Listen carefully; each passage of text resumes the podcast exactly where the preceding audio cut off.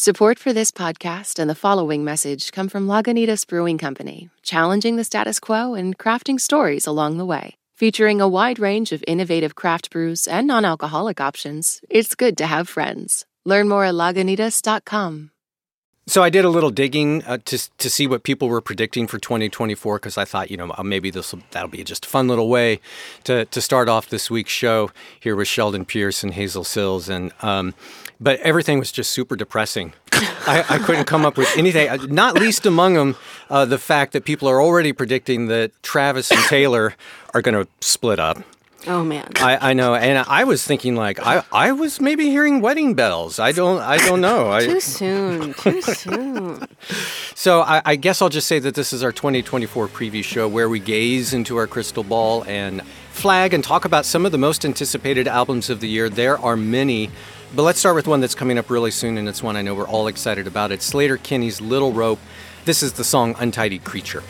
I heard the click of a tiny catch. I closed my eyes and you found the.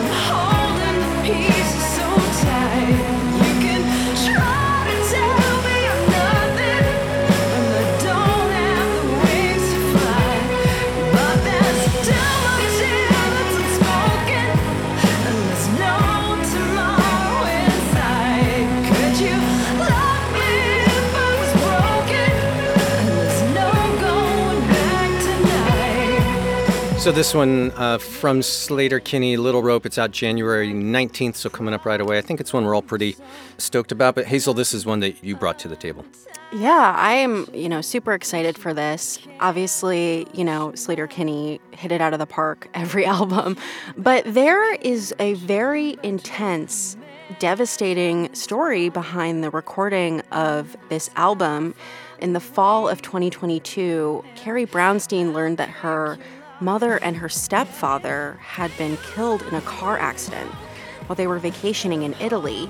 And Corin Tucker had previously been listed as Brownstein's emergency contact on a passport form, who then had to relay to her that the Italian embassy, you know, was looking for her. Um, and so some of this album had already been written, but, you know, the kind of tragedy, this intense tragedy that Brownstein and Tucker had both kind of experienced in different ways began to seep its way into the recording of this album. And, you know, I've heard this album in full, um, and it is such a fierce, intense record with so many incredible songs and even some kind of like energetic, like almost danceable ones that really remind me of their 2015 album, No Cities to Love.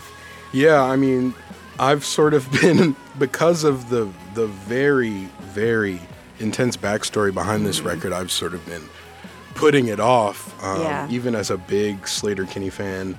But you know, y- you sort of mentioning "No Cities to Love" gives me sort of great optimism for this Yeah. record. I love that record. I think that's the best of their sort of Reformation records. Yeah. Um, and I do I do hear some of that in in this single. There is something really powerful about taking a moment of tragedy and sort of finding any sort of optimism in the wake of mm-hmm. that. I mean, to have this record come on the heels of such a personally devastating thing and be born into the climate as Robin has sort of hinted out at the open Yeah. like to have personal tragedy mount in the wake of like calamity everywhere you turn, it can feel overwhelming. But I, I do think there is sort of a sense of optimism that lingers throughout their music, and I'm I'm really hopeful that it carries through this album. Every Sleater-Kinney record feels like a gift, but it seems like for them to deliver this one mm-hmm. amidst all of that is really something special. Yeah, I mean, I think really long time diehard fans m- might disagree with me, but they're a band that I think since they came back, um, it's been almost a decade. You know, they broke up and then they came back in 2015, so they've been back for almost a decade now. I feel like they've been putting out some of their best work in the, Yeah. in the past decade. They actually, I feel like they came back even better uh, Yeah. than they were before. We each brought a few things that we want to play and talk about. Um, so we'll just go around the table here and we'll each share what we have. Uh, Sheldon, what do you got? Yeah, my first pick is going to be from The Smile, uh, the Radiohead sort of offshoot. Uh, their second album, Wall of Eyes, is out uh, January 26th. Um, let's hear the title cut.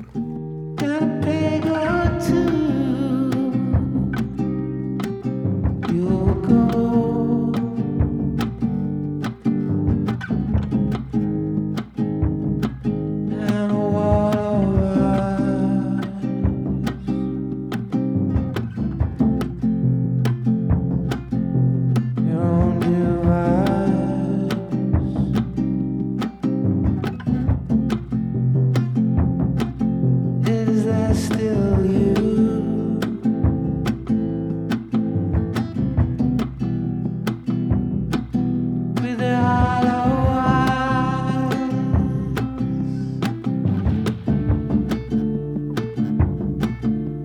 to black and white.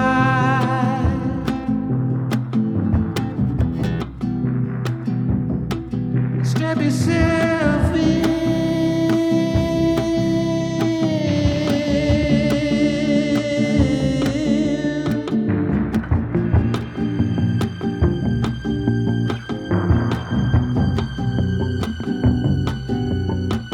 You know, Sheldon, you, you say uh, the, the Radiohead side project.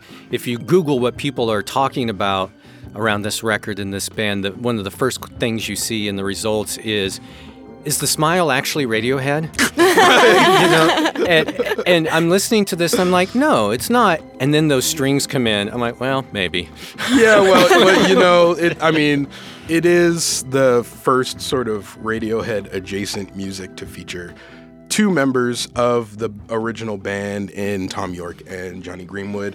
They match up with Sons of Kemet drummer and co-founder Tom Skinner, and I think you can make a pretty compelling case that it is the best Radiohead music outside of Radiohead. They, those guys have- do a lot of work outside the band, but it's in part because of what you mentioned, because of what people on the internet are saying. It sounds so close Yeah. to Radiohead. Um, but there is something, to your point, just a little askew about it. Right. I do think the Smile stuff is a bit more buoyant, thanks in part to Tom Skinner. But there is like an eerie fog that hangs over the Smile music. And you can describe a lot of Radiohead music as spooky, and even the title Wall of Eyes seems to hint at like this panopticonic, like Yeah. Yeah. mass surveillance state Yeah. energy. And I'm I really the spooky Radiohead stuff is my favorite Radiohead stuff. I really love this man's first record the many different directions it moved, the many different shapes it took. Uh, it just seemed so freeing for these guys to be able to work on this stuff together without the expectations that hang over a Radiohead record. Yeah. Um, and I think as a result, they they created some of the most interesting stuff that they've done in recent years.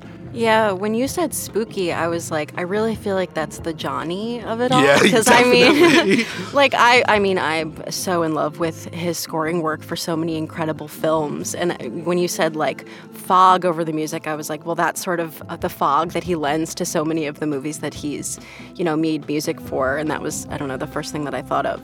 Yeah, I mean, uh, the lines between Radiohead and The Smile are pretty blurred. I, I was trying to think of differences. Maybe Radiohead is rooted in slightly bigger concepts, maybe more elusive ideas, m- maybe more polyrhythmic with more chopped up stuff. But uh, it's, yeah, I, I will say listening to this new record, uh, Wall of Eyes, those lines are even more blurred for me now. Yeah. Um, on on some of these tracks. Yeah, I think this record definitely close, even closer to the Radiohead stuff than the first record. Yeah. But even with that, even with all the connections to the Radiohead stuff, I think it feels so distinctly weird in its hmm. own way. Its connection to the Radiohead music makes it interesting, but I think it exists apart from that and has its own merits. Hazel, you mentioned Jonny Greenwood's scores. He's done so much with Paul Thomas Anderson. There's a great Paul Thomas Anderson video for the title cut uh, to all of Eyes that everyone should check out. Too. It's really beautifully done. So that's out January 26th. On February 2nd, there's a new Brittany Howard album uh, that I'm very excited about. Of course, she's best known for fronting the band Alabama Shakes, you know, which actually Alabama Shakes they haven't had an album out in nearly a decade. Yeah. Um, her first solo album, Brittany Howard's first solo album, came out almost five years ago. It was called Jamie. That was in 2019. So I was very excited uh, when her new one, What Now, uh, was announced just this last fall. I want to play the title cut. I don't wanna confuse you for fulfillment. I don't want to wonder what our love is. I might be the one to cause you trouble. I've been asking questions you don't want no. I wonder if I'm here just so I'm not alone. It's painful, but I might as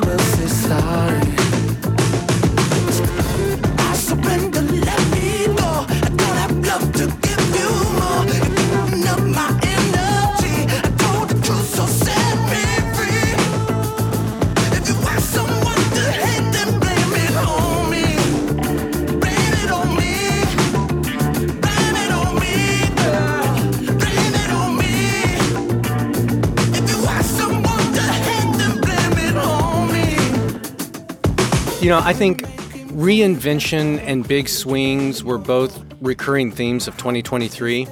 And um, from what I've heard so far of the Brittany Howard record, it, it sounds like she's absolutely doing the same. You know, I think there were, if you listen to Jamie, there were inklings of uh, the direction she was headed in. You know, I, I don't think you listen to this new record, What Now, and, and it's like a colossal surprise or left turn for her, but just more evolved. You know, her sound is getting a little bit bigger. The grooves are, are so deep. You know, it's just bold and fearless and a big sound. I just absolutely love it. Yeah, I mean, you know, the I I like and respect the Alabama Shake stuff. It is really extremely competently produced. But uh, to me, Jamie was such a personal statement for Brittany Howard. Uh, so deeply invested in her story, so close to the vest. It, it felt like she was making an album that she's sort of been carefully holding on to for years um, and finally, finally setting it free into the world listening to some of the songs on this new record, it feels like having the opportunity to set that aside has really opened her up and, and allowed her to explore the full range of her sound. I mean, this is this is a funk rock gem that is undeniable. like it, it hits you square in the chest when you listen to it. Um, just her voice at full throat, completely in command of everything that she's been able to do in the past, um, and unleashing. It feels like her full potential on this one. Yeah, I mean, you mentioned her her voice. She's such an incredible vocalist and performer, and not just hearing like the full, you know, range of her voice, but also just like her having fun and like the looseness of the music. And WNXP's Jewly Hight did an interview with Brittany Howard that NPR Music published last year, and I know she talked with Julie about you know, really not wanting to be put in a box anymore and how freeing it is to sort of get to this place in her career where, you know, with every album she puts out, people can sort of wonder, like, well, what is she going to do next? Like, what are we going to hear next? And it's, I can hear that kind of freedom that you're talking about, Sheldon, in the music that she's making now. It seems like she's fully transcended the Alabama Shakes sound and style and can kind of, you know, really express more sides of her personality and more sides of her, you know, musical approach, like on her own terms. What Now's the, the record from Brittany Howard uh, out on February 2nd. Uh, I think it's going to be a big one this year, even though it's right at the beginning of the year. I think I think I could say that. The year's only a few months. What are you talking about? Uh, all right, Hazel, What do you got next? Yeah, so uh, another album that I'm really excited for this year is a new record from Mary Timony called Untame the Tiger. Um, and I'm going to play her song, The Guest.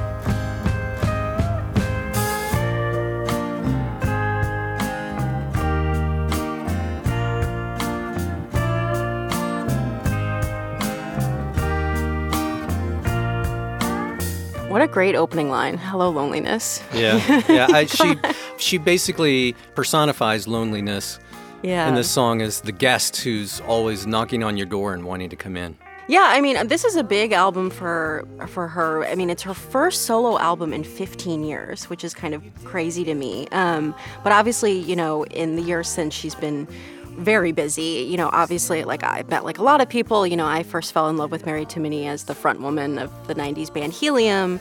And I've loved, you know, kind of every project she's been a part of since. Her group Ex Hex, she put out an album with Carrie Brownstein as Wild Flag. You know, she just has this incredible career as like a very kind of dry, cynical songwriter, and also being like a renowned guitarist, basically a guitar god in my my mind.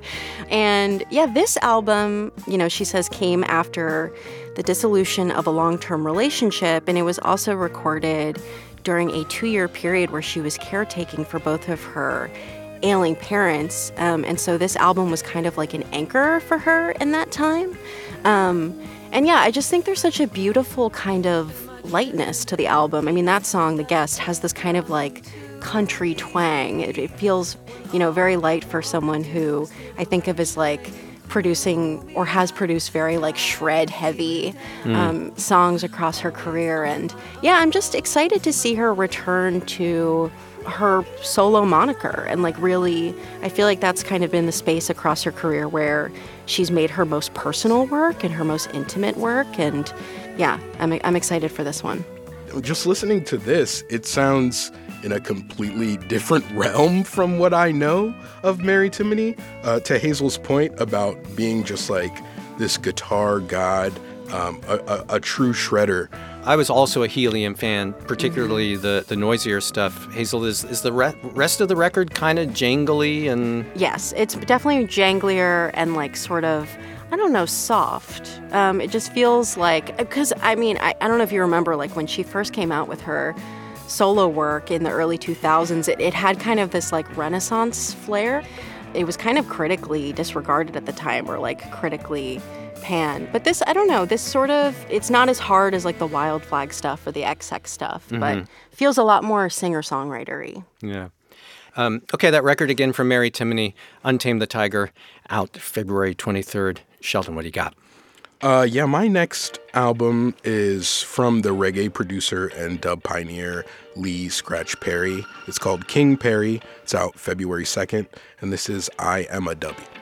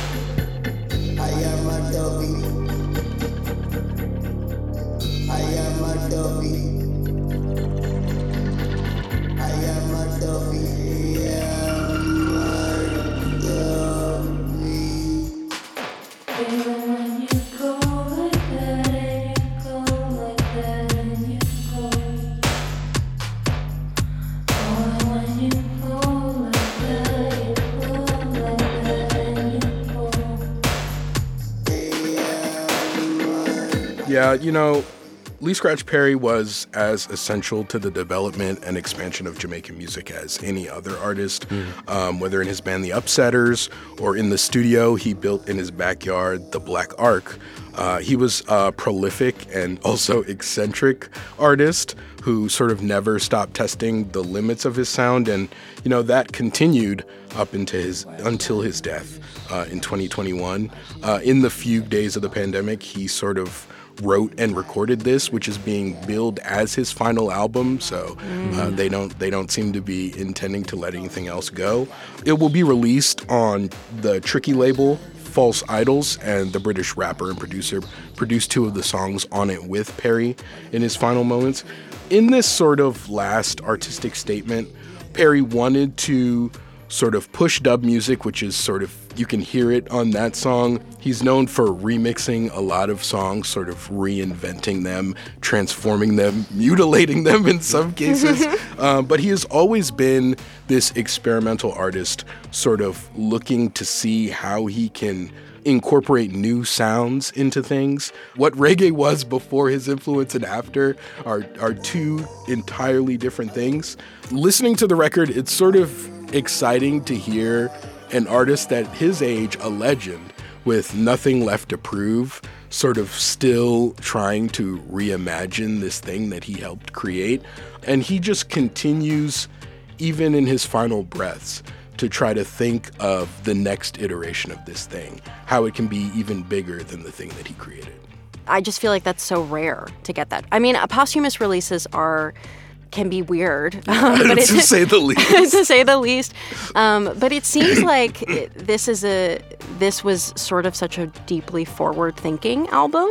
Um, yeah, it's it's just really beautiful that we get to have this this project and that it's being released into the world. Yeah, I mean, to that point, not a lot of artists get to go out on their own terms. No, exactly. that's what it is. Statement Yes. be the one that they want to make to the world, Yes. and for him to get that opportunity to not only say, "Okay, this is sort of my musical last will and testament. Um, I leave this to you, my fans, and and to whoever will carry the torch for dub music Mm-hmm. going forward."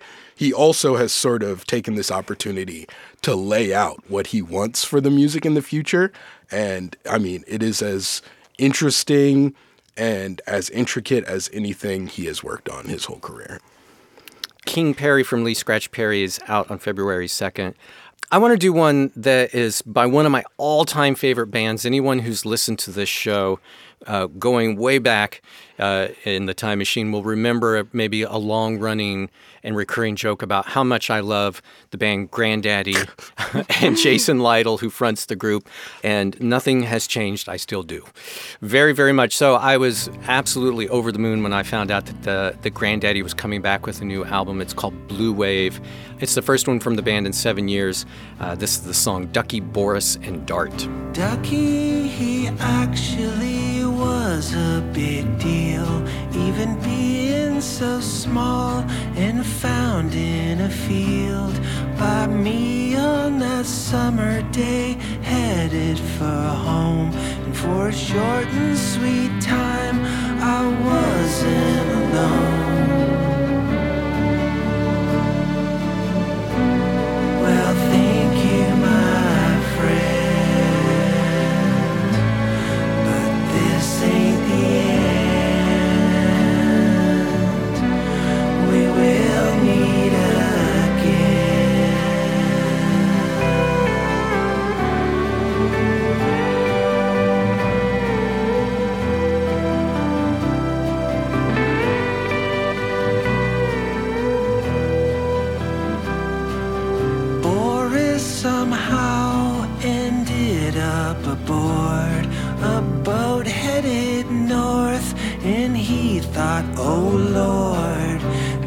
Is no place for for someone like me.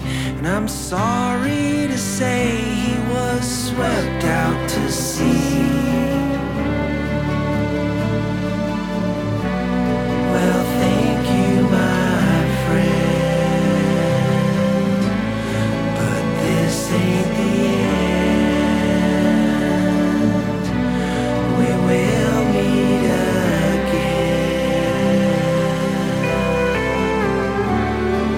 So, in addition to writing dystopian songs about broken technology and AI and, and depressed robots and and things like that, uh, Jason Lytle, something that you don't hear people say about him, uh, top level, he's an animal lover. he, he had he had this incredible song on one of his solo albums called "Ghost of My Old Dog." Uh, oh, just so heartbreaking and beautiful. This song, Ducky, Boris, and Dart, it's all about real animals that came into his life. Ducky was a kitten he found in an almond orchard while he was out riding his bike one day. Boris, Boris was a cat that he read about that had traveled around the world with a, a sailor on a, on a boat. And, and Dart, poor Dart, uh, Dart was a bird that flew into the windshield of his pickup truck uh, one day. I don't, I don't think Dart made it either. but um, I'll try not to go too long on, on, on all the reasons why I love Jason Lytle and Grandaddy. But uh, I'll just start with the fact that he's a fantastic storyteller. I think you hear it in that song. His songs are very much about average people, very average people, unremarkable people trying to make it through the world in very unremarkable ways, but very relatable ways. There are very few heroes in his songs, almost no heroes, in fact. His music kind of unfolds like Raymond Carver stories to me, like he'll just drop you in a moment without a whole lot of context. And you just sort of live in that moment with this character, and then you're pulled out of that moment without any real resolution necessarily. You know, like, okay, everything's tied up with a bow. But really, really love his music. This, I think, um, this album made me think a little bit about the Mary Timony one.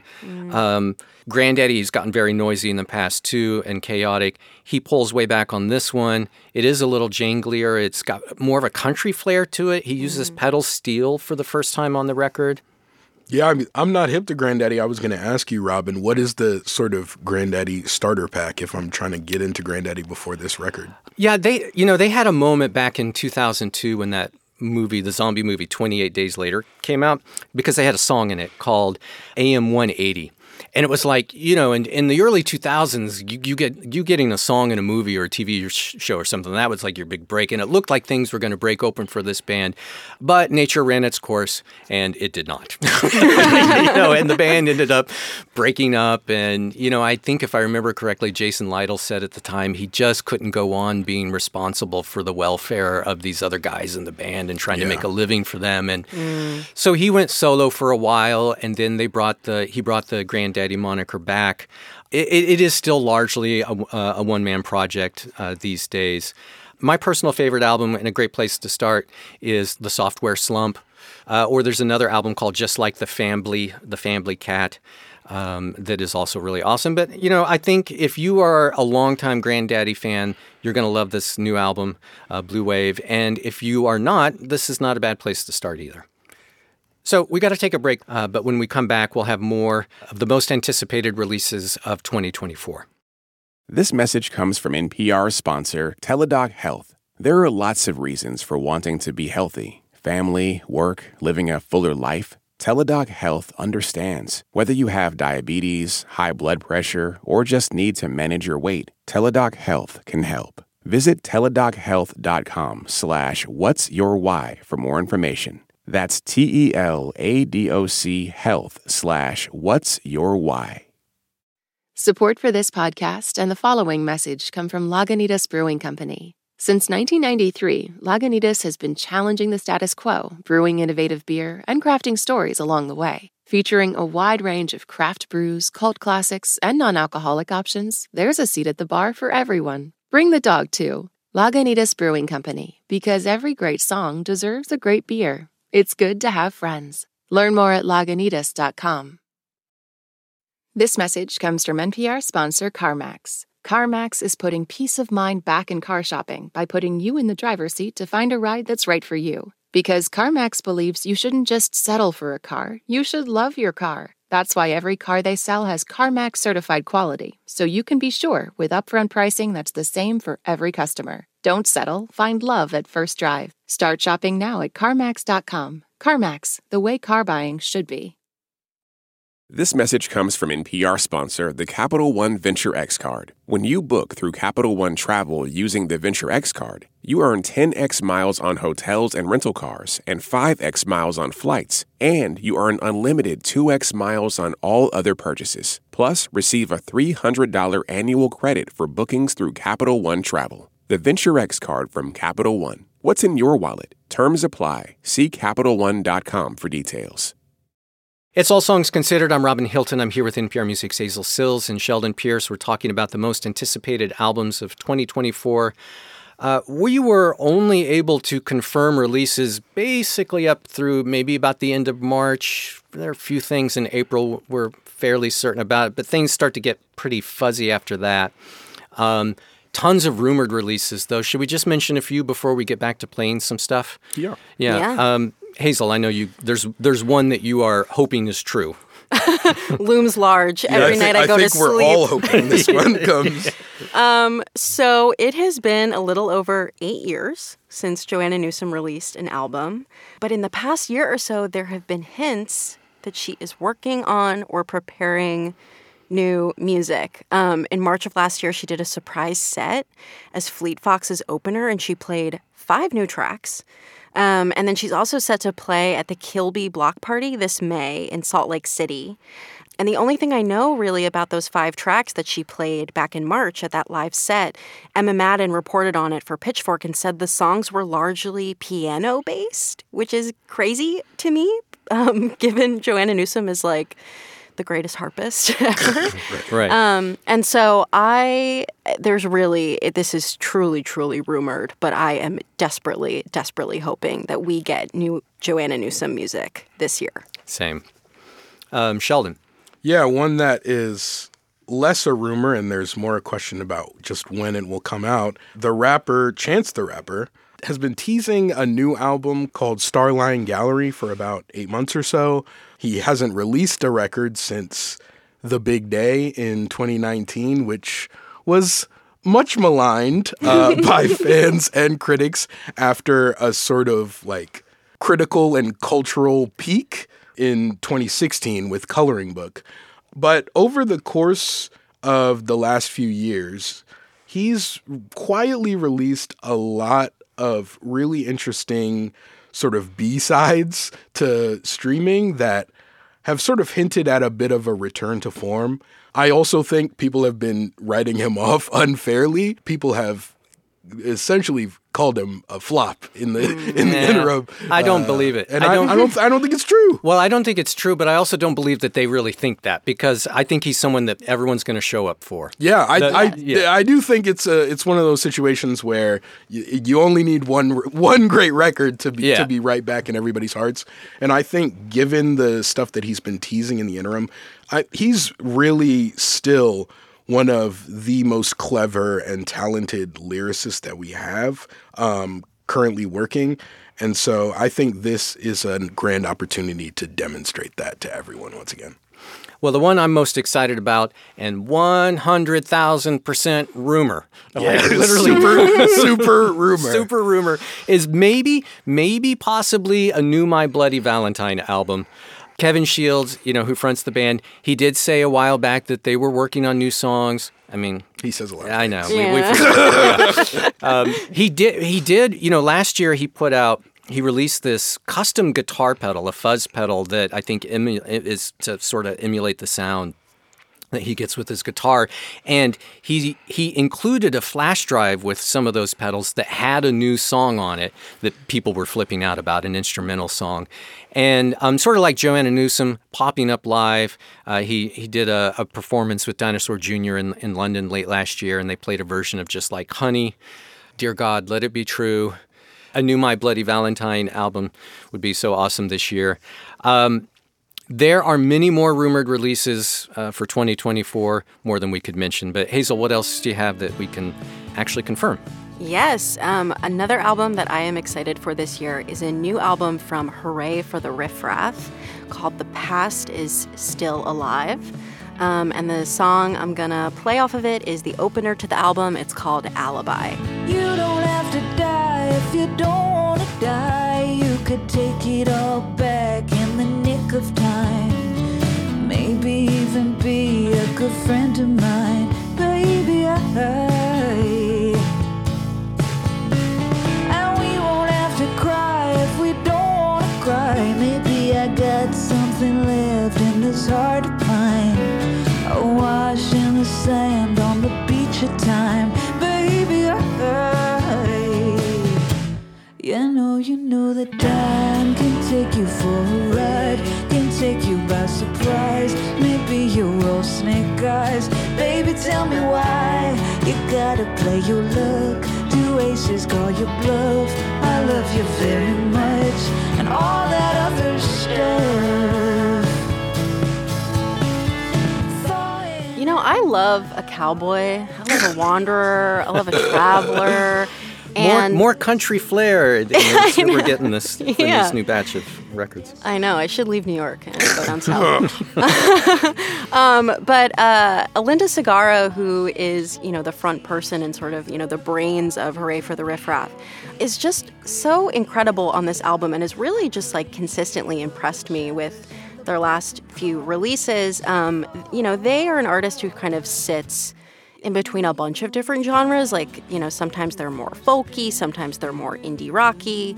They're an artist who is always tackling like kind of big, thinky ideas, like a very wide range of like political and social messages and topics like gentrification and addiction and incarceration and um on this album, The Past is Still Alive, you know, the reason I mentioned cowboys at the beginning is um, it really kind of draws on their youth growing up in New York City and then leaving home at 17 and kind of hitchhiking across the country before landing in their home of New Orleans. And it, you know, was also recorded the month uh, after the death of their, their father.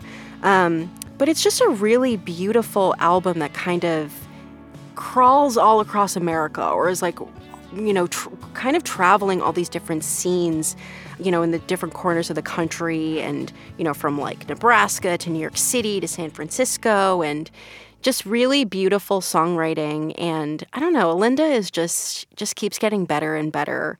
Yeah, you mentioned the songwriting, and that's what immediately struck me listening to Alibi. It feels like an attempt to like talk somebody off the ledge. And mm-hmm.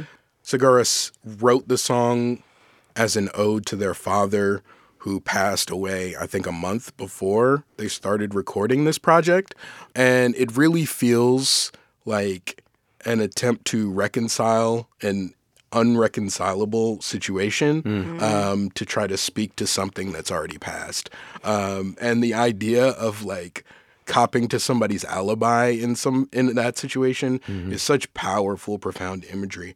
Yeah, definitely opening up more. Wouldn't you say, Hazel, on this album than at any time? Yeah, definitely. Yeah, and I mean their their last album, um, Life on Earth, was this really kind of beautiful, kind of synth driven album that they kind of refer to as like nature punk is what they coined their style of music. And um, you know, I think the the sound of this record, which is so much warmer and so much country, more country driven, more folk driven, I think is a really elegant pairing to the sort of personal histories that they're mining as opposed to, you know, kind of those bigger um, political ideas. Yeah. I, I- I didn't know that uh, Alynda had um, run away from home essentially at, at 17 and hitchhiked across the country and and then you know all the adventures uh, that they lived through. At that I can't get my 12 year old to walk to the library, you know, three blocks away by himself. Uh, uh, I, I, I just can't even imagine. Um, A few years, Robin. yeah, you never yeah. know what'll happen. I'm going to tell You'll him when teenagers. He's, yeah, when he's 17, I'm going to say, you're, you know, you're running away now. All right, that's that's just we're done. The past is still alive. Uh, is the "Hurray for the Riff Raff" record out February 23rd? Sheldon. Yeah, my next record is the serpentwithfeet record called Grip. It is out February 16th, and this is the song Spades.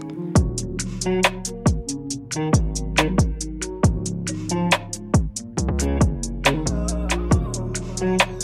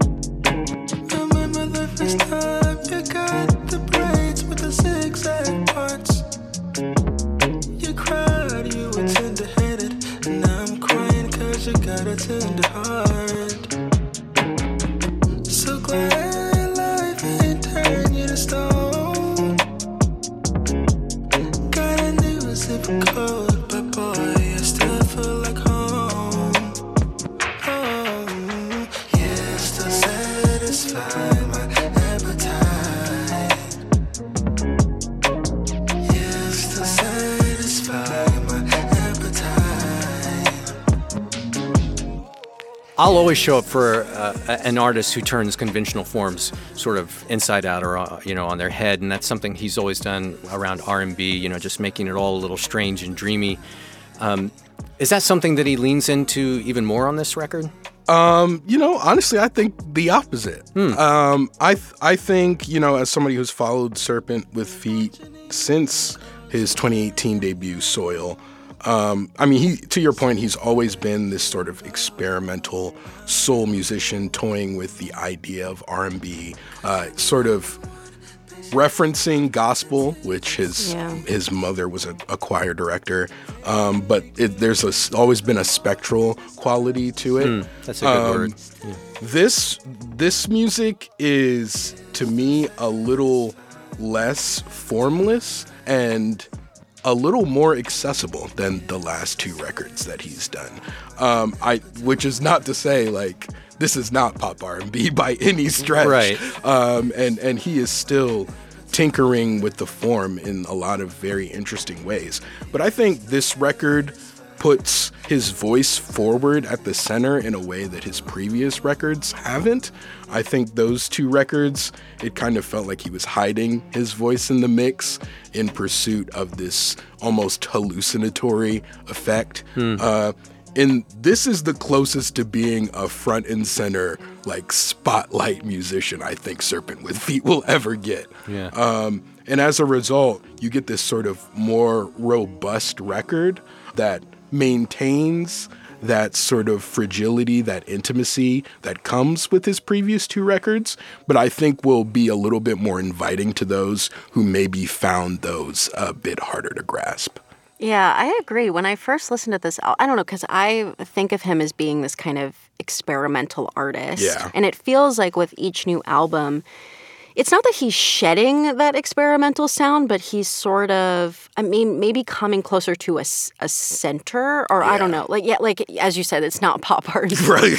by any means. By no stretch. But there's like a song on this album with Ty Dolla Sign. Like it's Yeah. it feels like it is a moving towards a space of more accessibility um, than what I've heard from his music in the past, which is exciting because it's been thrilling to watch the ways in which not just his music has grown, but like his star has grown and like the people that he's collaborated with and and the ways in which he's expanded his music. But yeah, when I first gave this album a spin, I was like, oh, this feels more accessible, like poppier to me than the stuff that he's done. But again, not not like as much as it as it could be. Right. There's like there's more traditional sort of song structures Mm-hmm. on this record than in the past few records. And I think even the presence of to your point, Ty Dolla Sign, like there's a Mick Jenkins feature on this record, which like that that's not like going out and getting Lil Durk, but it is uh, an acknowledgement of the industry at large Yeah. in a way that I don't think he was doing on previous records.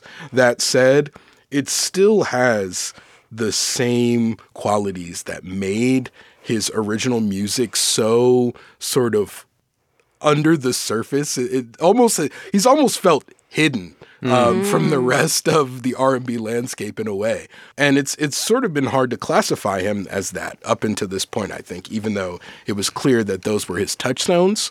But this record, I feel like he is officially leaning into that designation in a way he hasn't in the past. Grip again is the album from serpentwithfeet out on February 16th. Uh, I want to talk about the new Chelsea Wolfe album that's coming out.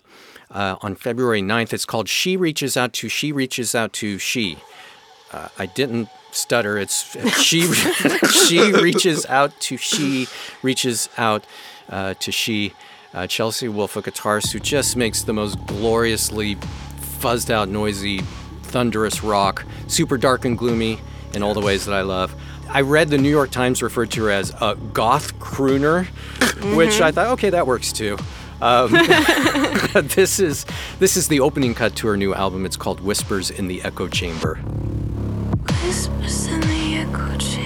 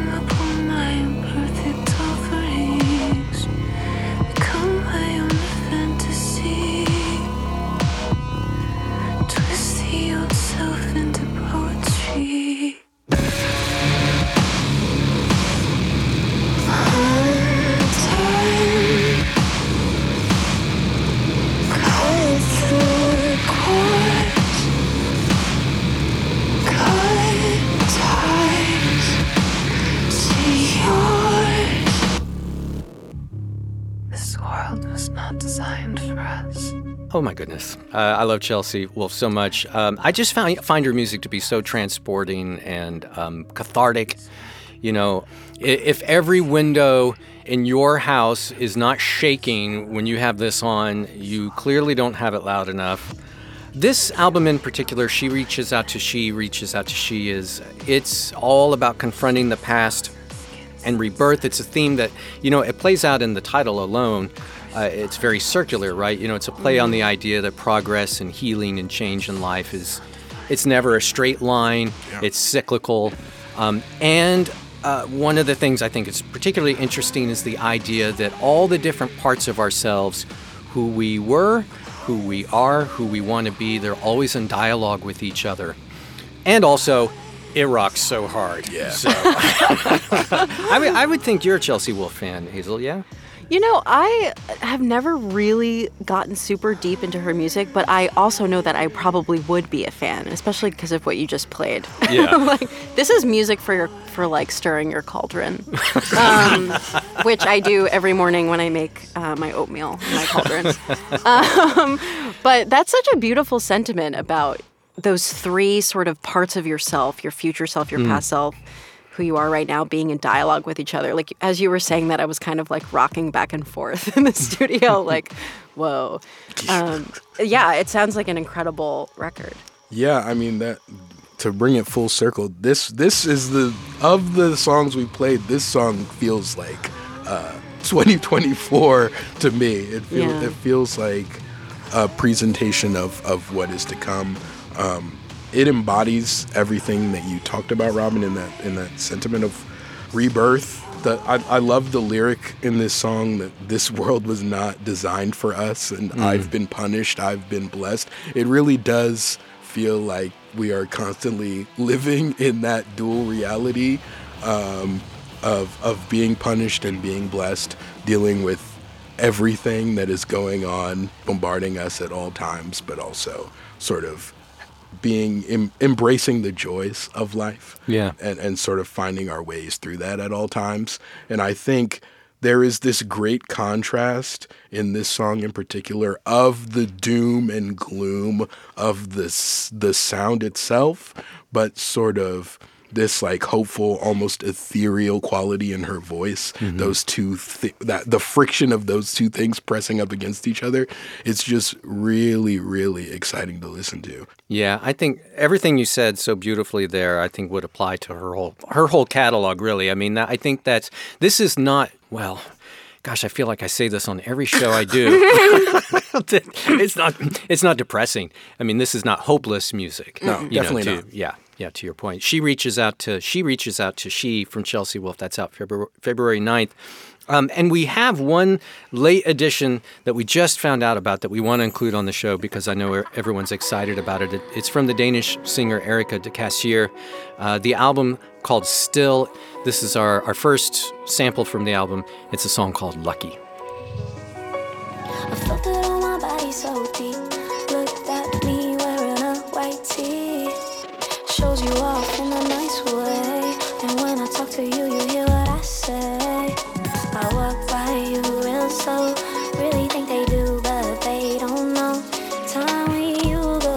Too fast. Words that I could never ever tell ya. Do I like this? Do I like that? You make it real easy to love you right back. Lucky, lucky me, you look what I got. I don't worry, you got my back. Another night, another night, another night,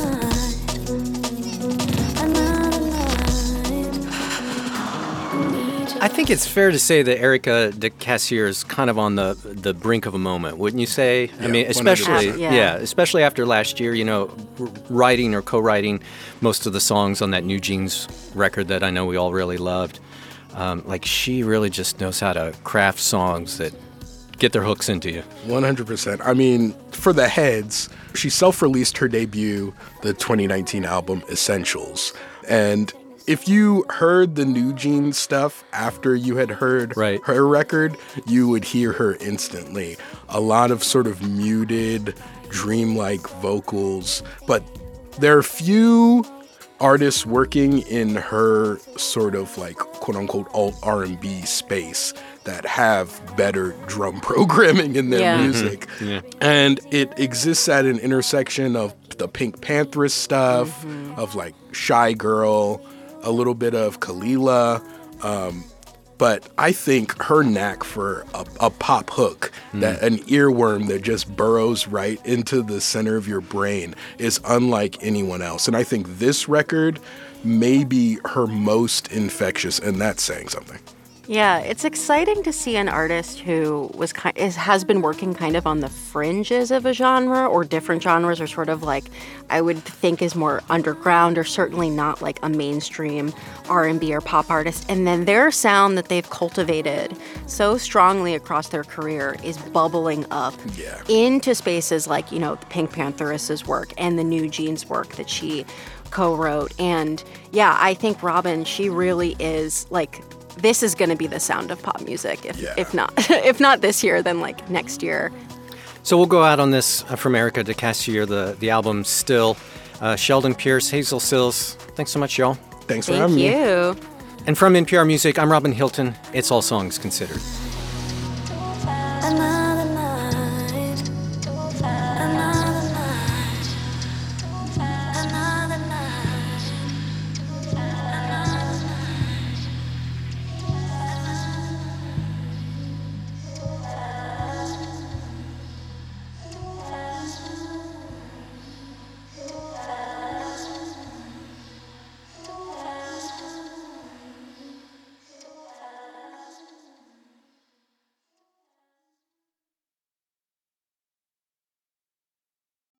This message comes from NPR sponsor, the Capital One Venture X Card. Earn unlimited 2x miles on everything you buy. Plus, get access to a $300 annual credit for bookings through Capital One Travel. What's in your wallet? Terms apply. Details at CapitalOne.com. This message comes from NPR sponsor Capella University. With Capella's FlexPath learning format, you can earn your degree online at your own pace and get support from people who care about your success. Imagine your future differently at capella.edu. Last year, over 20,000 people joined the Body Electric study to change their sedentary, screen filled lives. And guess what? We saw amazing effects. Now you can try NPR's Body Electric Challenge yourself. Listen to updated and new episodes wherever you get your podcasts.